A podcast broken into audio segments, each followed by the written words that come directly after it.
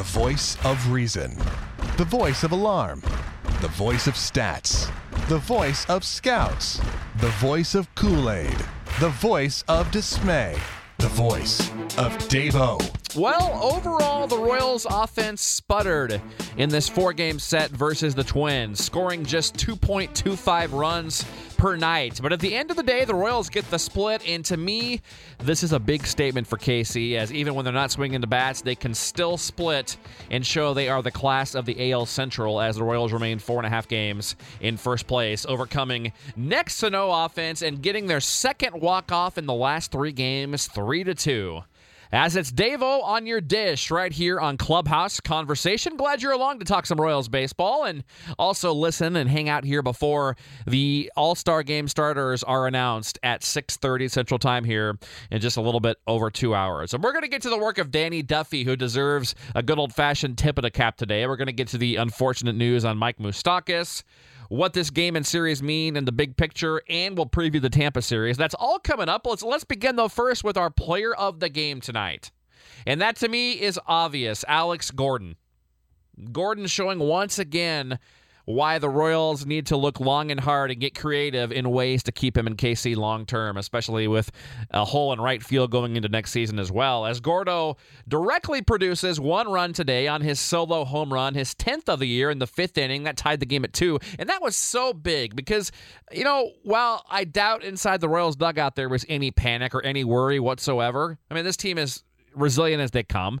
They knew they'd probably come back and win this game. I'm sure there wasn't doubting in there, but at the same time, there's a little frustration building up, and especially in the stands and across Royals Nation, you get down two nothing early. Big hit by Drew Butera there to make it two to one in the third inning.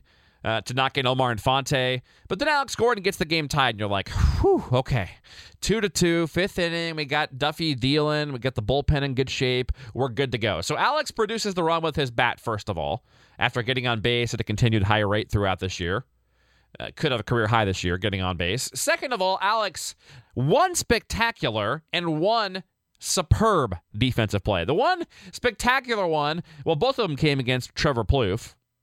At the bottom of the fourth, oh, top, excuse me, top of the fourth was the spectacular one, though. Top of the fourth inning, leading out the inning, Gordo diving to his left, stabs the ball, spears it in, and saves the Royals a double against Trevor Plouffe. And then again, in the ninth inning, he does the exact same thing. Not quite as spectacular of a play, but still a tremendous play that 80% of left fielders don't make in Major League Baseball. So, I mean, you got to figure Alex Gordon not only with the offensive run produced, but you've got to think he saved the Royals a minimum of one run on defense. If those are both doubles, uh, nobody on base or you know nobody out, you got to think Trevor Plouffe's going to score at least one of those two times. So, Alex Gordon to me saved the Royals two to three runs in this game directly from his bat and defense. Great game for Gordo as he earns the player of the game and hopefully an all-star starting nomination here at 6:30 on ESPN. Now, while we're talking about defense, let's also get down to Mike Moustakas who made a tremendous play in the second himself, robbing Eduardo Nunez of a hit and holding Miguel Sano at second base. Who, by the way, Sano is going to be a good player. Seeing him in this four game set, making his MLB debut on Thursday night, hits the ball hard. It just jumps off the bat. It's like he's not even swinging that hard. He's hitting the ball off the fence. We saw it again tonight to straightaway center field in the second AB today. But Moose made that great play. And then to talk, you know, uh, non baseball here for a second, we found out uh, shortly after the game that he had to leave uh, the ball game early. That's why Dusty Coleman came in due to a family emergency for Mike Moustakas, who has already been through one already this year and we wish him the best. I mean, that's that's way more important than baseball at this point. Likely, Christian Colon is up for at least the Tampa series, as Moose most likely. We don't want to speculate. Most likely goes on some sort of bereavement list, and he should spend time with his family. And I know Dayton and company and Ned are very supportive of that, and know that family comes first before baseball. So you know, we'll give Moose at least this series off. I would imagine potentially the whole week. You know, it would be nice if it's a real serious issue that he could spend this whole week with his family. Then you have four games off for the All Star game. Doubtful Moose is going to the All Star game at this point. Possibly in a reserve role, I suppose, but doubtful the, as the starter. So it might not be the worst thing in the world to give him some time with his family because obviously some things come before baseball. So we all definitely send Moose the best. And I'm sure he was thrilled as he no doubt left the K to know his teammates came through and won the game for him. So eh, defense was great tonight. Gordon and Moose. And then, of course, we got to give props uh, to Eric Hosmer as well on defense. I mean, obviously Hos drove in the winning run, but let's go back and not overlook the dig that he had on the throw from Wade Davis that was hurried.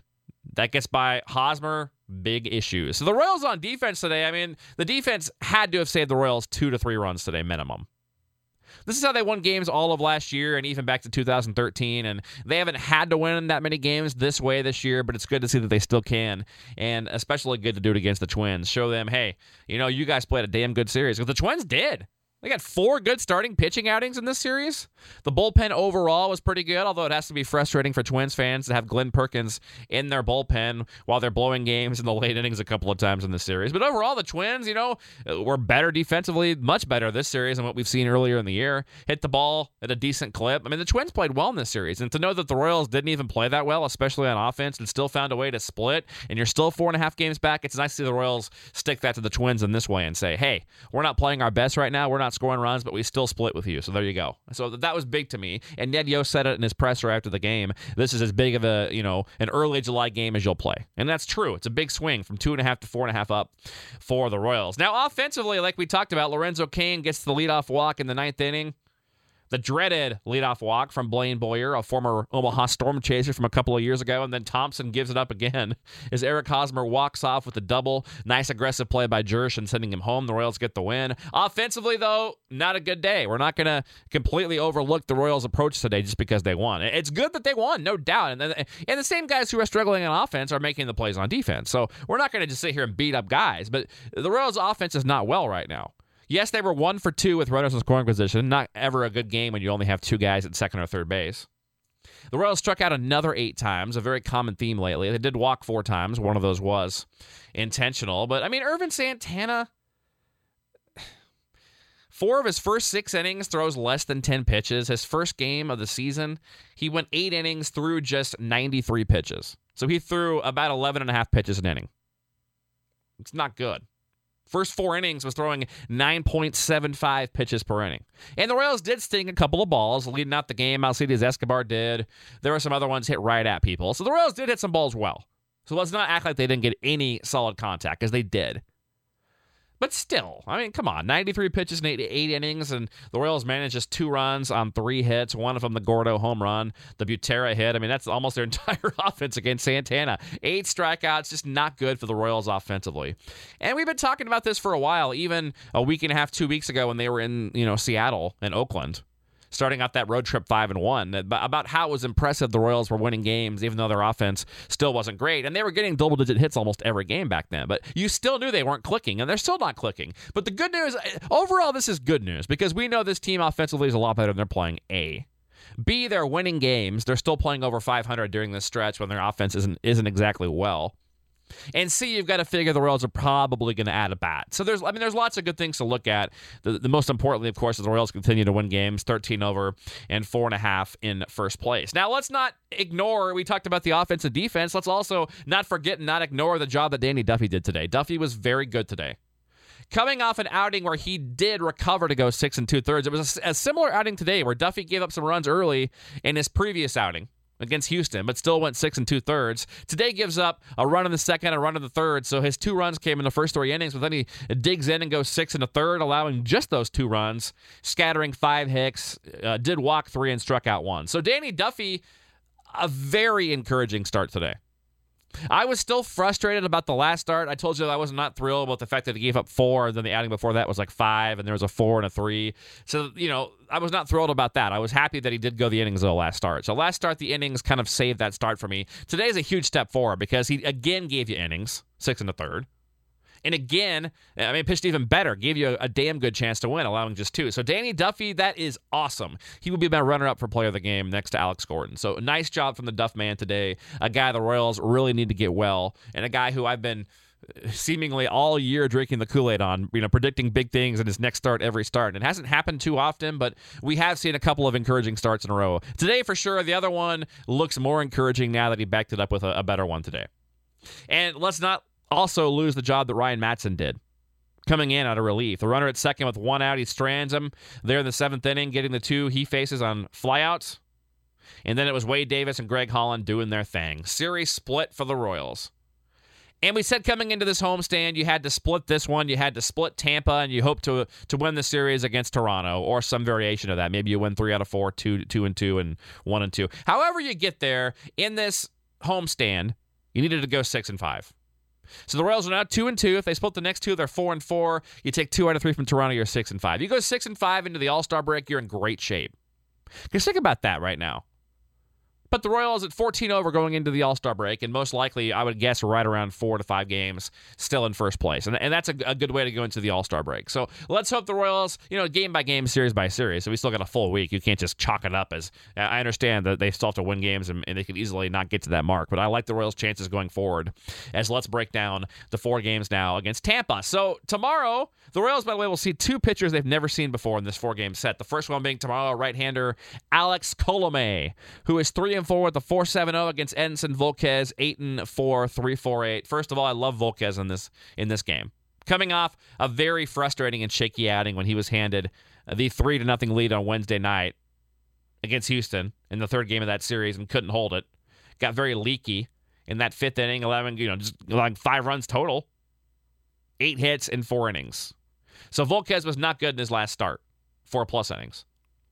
Now, Colome, on the other hand, has been very good for the most part over the last four or five starts. He wasn't great in his last one, did go seven innings, but allowed five runs, so that's not good against Cleveland. But previous two starts, uh, well, six innings, three runs against Boston, and then no runs in seven and a third one hit innings against Cleveland. So he's been good in two of his last three and mediocre to bad in the other one. But Colome, the Royals have never seen him, and we know how that goes just, you know, throughout this year. Volquez, I just like him coming off a tough start against Tampa Bay. We shall see. I like the Royals in game one.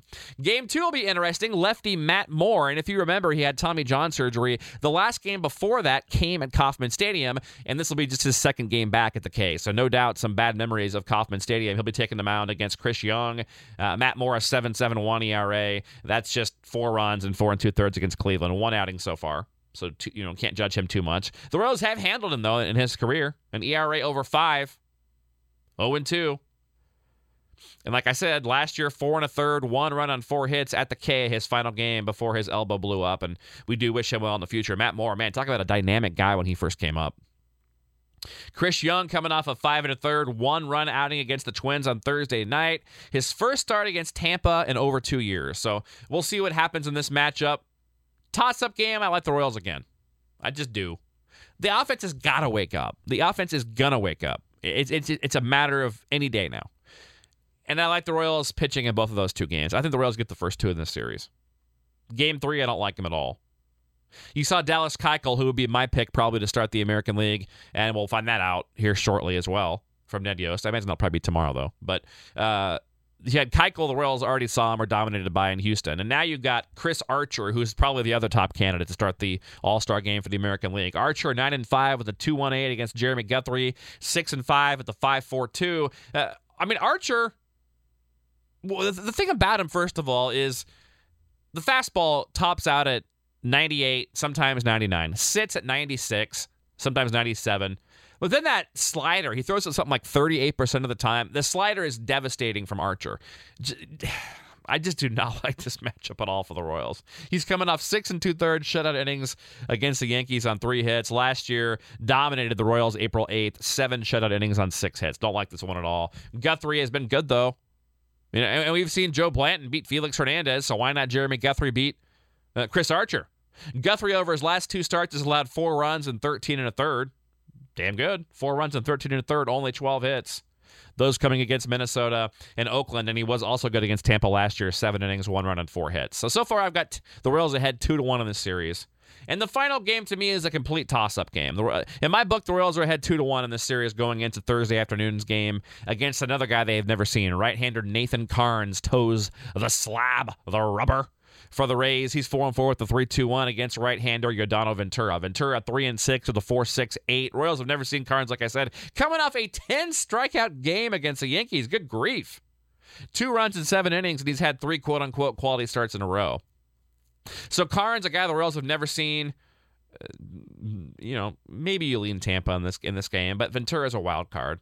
I like him in this in this matchup. His first start in almost a month. It was June 12th at St. Louis when he went three innings, two runs on four hits before being put on the DL. So there you go. I like the Royals in the first two. I love Tampa in Game Three and Game Four. I'll call it toss up leaning Tampa. So let's just call this a four game split. And at the end of the day, I'm pretty sure most guys in that Royals clubhouse would probably take a four game split you got to figure you maintain your lead or at the most lose a half game, most likely. Uh, but I haven't checked minutes to the schedule. Decent chance they're off one of those days. But so there you go. I, I like the Royals in the split and then we'll hope for the best finishing off before the All Star break. But we'll see what happens also this evening. It'll be interesting to see how many starters the Royals get in the All Star game. I'm going to guess four starters. I'm going to guess Salvi. I'm going to guess Hosmer. I'm going to guess Esk. Sorry, not Hosmer. I'm sorry. There was redo. Take two. Salvi, Escobar, Gordon, and Cain. Those are the four, I think. Salvi, Escobar, Gordon, and Cain. I believe the Royals get four starters. I believe I believe Wade Davis will get named and possibly Mike Moustakas. So the Royals make it six plus their coaching staff. And we shall see. But we'll talk more about that tomorrow. We'll talk about tomorrow evening's game as well and got some good interviews coming up for you soon. Like I told you, we got Pete LaCock, former Royal, coming soon. I've Believe I've hunted down Runelvys Hernandez, a guy named Trenidad Hubbard, who had a long major league career as an outfielder. All those guys, plus all of your favorite current Royals as well, from all the way down to the low minors, all the way up to KC. They'll be hanging out on Clubhouse Conversation. Hope you will as well. Enjoy the rest of your Sunday and go Royals.